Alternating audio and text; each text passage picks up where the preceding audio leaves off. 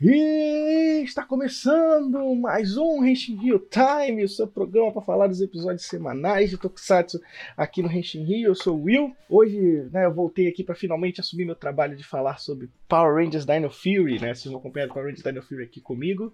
E lembrando vocês sempre acessar o Henshin Rio, né, nas nossas redes sociais, Facebook, Instagram, Twitter, sempre no arroba Henshin Rio, nosso Discord, nosso espaço para conversar sobre Tokusatsu aqui com a galera da comunidade e tudo mais. E o nosso Twitch que a gente faz lives de notícias de Tokusatsu toda quarta-feira de 15 em 15 dias. E também nosso canal do YouTube, né, onde nossos podcasts ficam também hospedados. Então, vamos falar de Dino Fury episódio 3, né, It's cara? morphin' time!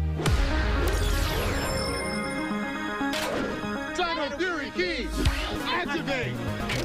Mais um pouco da história do Zeito foi explorada, né? Agora a gente sabe né, sobre a família dele, né? A gente finalmente conheceu a mãe do Zaito, né? E o, todo o rolê dele com aquele colar que ele recebeu da mãe e que ele recebeu uma mensagem de outro planeta, né? E o, todo episódio inteiro eles ficam acreditando que é uma mensagem de, de Rafcon, né? O planeta do Zaito, ao mesmo tempo em que eles ficam tentando achar maneiras para tentar decodificar essa mensagem, né? E eles apelam até para vidente, né? Para tentar resolver. Eu fiquei muito feliz porque eu gosto muito quando esse rolê de vidente é meio que desmascarado. E o Oli tem esse papel muito legal de ser o cara da ciência chato e eu sou um cara da ciência chato, então tem muita. é, como é que eu posso dizer? Eu acho relacionável, né? em relação a ele. E eles tentam ir na vidente, pra vidente tentar decodificar a pequena mensagem, e ela é só uma charlatã, né? O Oli faz um. Uma tentativa de provar que ela é, ela é uma farsa, né? Ela mente pra ela dizendo que ela namora, que ele namora a menina, que esqueci o nome, meu Deus do céu. E o engraçado é que ela reage. Ela não gosta disso, mas eu tô sentindo que vão fazer essa piada no final eles vão ficar juntos, eu não duvido muito. Mas. No final eles enfrentaram a tal da Vis- Vi- Viperor, né? Que era a vilã que. Meio medusa, né? Olha nos olhos dela, fica congelado, meio petrificado. E usaram. E aí eles usaram, né, da Dainoki do som, né? E eu achei muito legal o conceito deles terem usado é, a Dainoki do som. E como eles representaram o som, né? Que vem, a onda vem na direção do ouvido do, do Zeito e ele desvia daquilo, o efeito foi muito da hora. Né? Me lembra muito o Gibi do Demolidor, que é um gibi que eu adoro, então, assim, pra mim foi fácil gostar. Mas, nossa, lutas muito bem coreografadas, nossa senhora. A cena do, do Zeito com a Quash no rosto lutando é muito boa, muita dinamismo, a câmera mudando bastante, eu... mas sem ficar confuso, né? Então, eu, como você sabe, eu sou o cara que gosta muito de coreografia e eu gostei muito dessa luta. E no final do episódio eles usam o colar do Zeito como energizador né, e conseguem decodificar a mensagem. Só que a princípio a mensagem não é do povo do Zeito, né? Ela está com uma, uma voz uma linguagem diferente. A Solon até comenta que milhões de anos podem mudar a linguagem, e isso é super correto e, e preciso, e eu achei isso muito da hora. Mas no final o Zeito dá uma, uma de esperançosa e fala: Ah, tudo bem, eu não posso receber essa mensagem, mas eu posso enviar. E talvez isso possa ser. Vai, provavelmente isso vai ser usado para ser explorado nos próximos episódios. Né? Vamos ver se eles podem explorar tanto a rede de morfagem em relação a isso, ou mesmo novos personagens que podem chegar né, para trazer mais coisa, porque tem mais vilões para aparecer durante a série. Né? Então vamos ver com quem aparece aí. Então é isso. Obrigado para quem ouviu. A gente se vê na próxima semana. Um abraço e fique com o HRT de, de Saber. Esse Rio Time no ar de Kamen Rider Seiba! Vamos lá! Rapaz, que episódio tão extenso, mesmo assim tão curto. Quando eu fui ver já tava na metade. E quando eu digo curto é porque é, eles conseguiram fazer 90% do episódio num lugar pequeno, que é a biblioteca do sul, da base sul, né? Se não me engano. Da base norte, não lembro. Fazer todas as lutas lá dentro hoje. Caramba, puta trabalho de câmera, gente. Mas enfim, hoje nós tivemos duas grandes revelações, né? Na verdade, três, né? Porque temos, para começar, a quase declaração de amor do Toma e do Rintaro, né? A quase para dizer que são um casal. Não, Foi muito engraçado. Eu só eu achei que no lugar da Bi pausar a eu falei, achei que ela fosse falar Now Kiss. Aí nós temos a revelação da, da garota da outra base que ela é uma Rider que ainda não estava muito segredo pra todo mundo. Aquela Rider de fumaça. Poder dela são enciclopédias de inseto.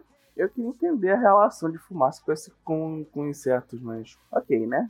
Ela é bem roubada, ela parece, pra quem assistiu a piece, ela parece um- uma usuária de, de logia, porque você não consegue encostar nela, né? Ela só deixa de encostar quando quer. Ah, nós vimos novamente aquela garotinha que, que foi levada pelo portal, pedindo pro Tom ajudar o dragão, o dragão lá, do Primitive Dragon. Ele vai ter que conseguir se conectar esse dragão pra poder controlar esse poder direito. Senão ele vai matar todo mundo. Vamos ver se o Rintaro essa vez ele acorda mesmo, né? E durante essa luta, incrível luta, dentro de um espaço tão pequeno, mas eles até tiveram que empurrar coisa para lutar, que eu achei estranho. Do, aquele leitor ele fica no meio. Quando começou a luta, já tava lá no canto. Eles pararam pra arrastar. Foi isso que aconteceu. Aparece o, o novo Espada das Trevas, né? O novo, entre aspas, que era o Kento, que não morreu. Se alguém, alguém tem assistido, gente, ouvido Rest Real Time aí, fica de me lembrar aí. Se eu chutei alguma vez que foi o Kento, eu não lembro se ele seria uma vez. Eu lembro de ter chutado que talvez ele não tivesse morrido. Só isso. Eu não lembro de ter chutado ele se transformar no, nesse Rider, né? Substituir o pai dele, é, o Calibur. Agora eu lembrei.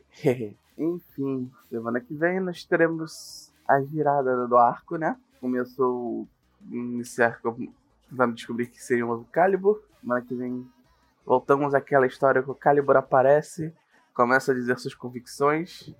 Ele vai querer selar todas as espadas, quer selar todo mundo. Enquanto isso, o Kento toma a procura é acabar com, com a tristeza do dragão primitivo, né? Vai virar o dragão emotivo muito em breve.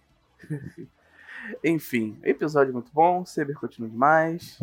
É isso aí, gente. Até semana que vem e falou!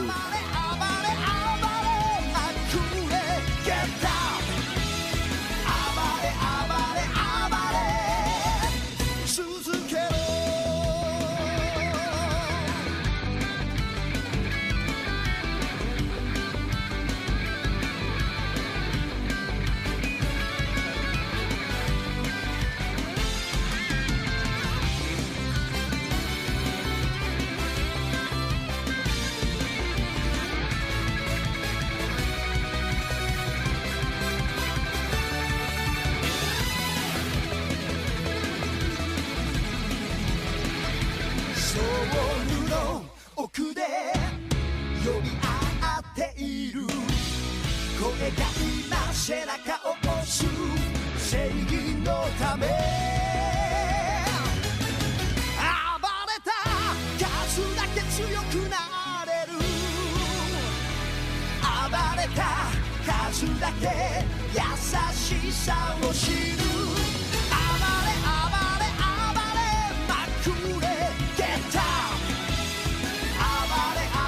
勝利するまで暴れた数だけ自分を知る暴れた数だけ痛みを知るよ暴れ